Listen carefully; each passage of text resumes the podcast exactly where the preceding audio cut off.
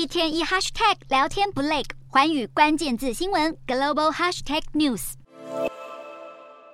受到全球能源危机影响，近期德国延后了燃煤电厂退役，并打算在西部的废弃村庄吕策拉特继续开采煤矿，以应对能源需求不足的问题。然而，这却引起了许多村民和环保人士聚集抗议，甚至爆发严重警民冲突。而瑞典环保少女同贝里也到场声援。十八日，德国警方证实，参与抗议活动的同贝里也遭到警方拘留。多名员警在抗议现场将她扛走，但警方表示，同贝里在进行身份验证后就被释放出来，并未遭到逮捕。警方也透露，这些遭到拘留的抗议人士都不会因此被起诉。当同贝里被警方带走时，全程带着微笑，并未对警方进行反抗，甚至在警车上对着镜头微笑比赞，显然心情并未因此受到影响。直到十八日，吕特拉特的煤矿井旁仍然聚集不少民众，而警方预计在这个周末完成全面清场，目前正分批将抗议人士带离现场。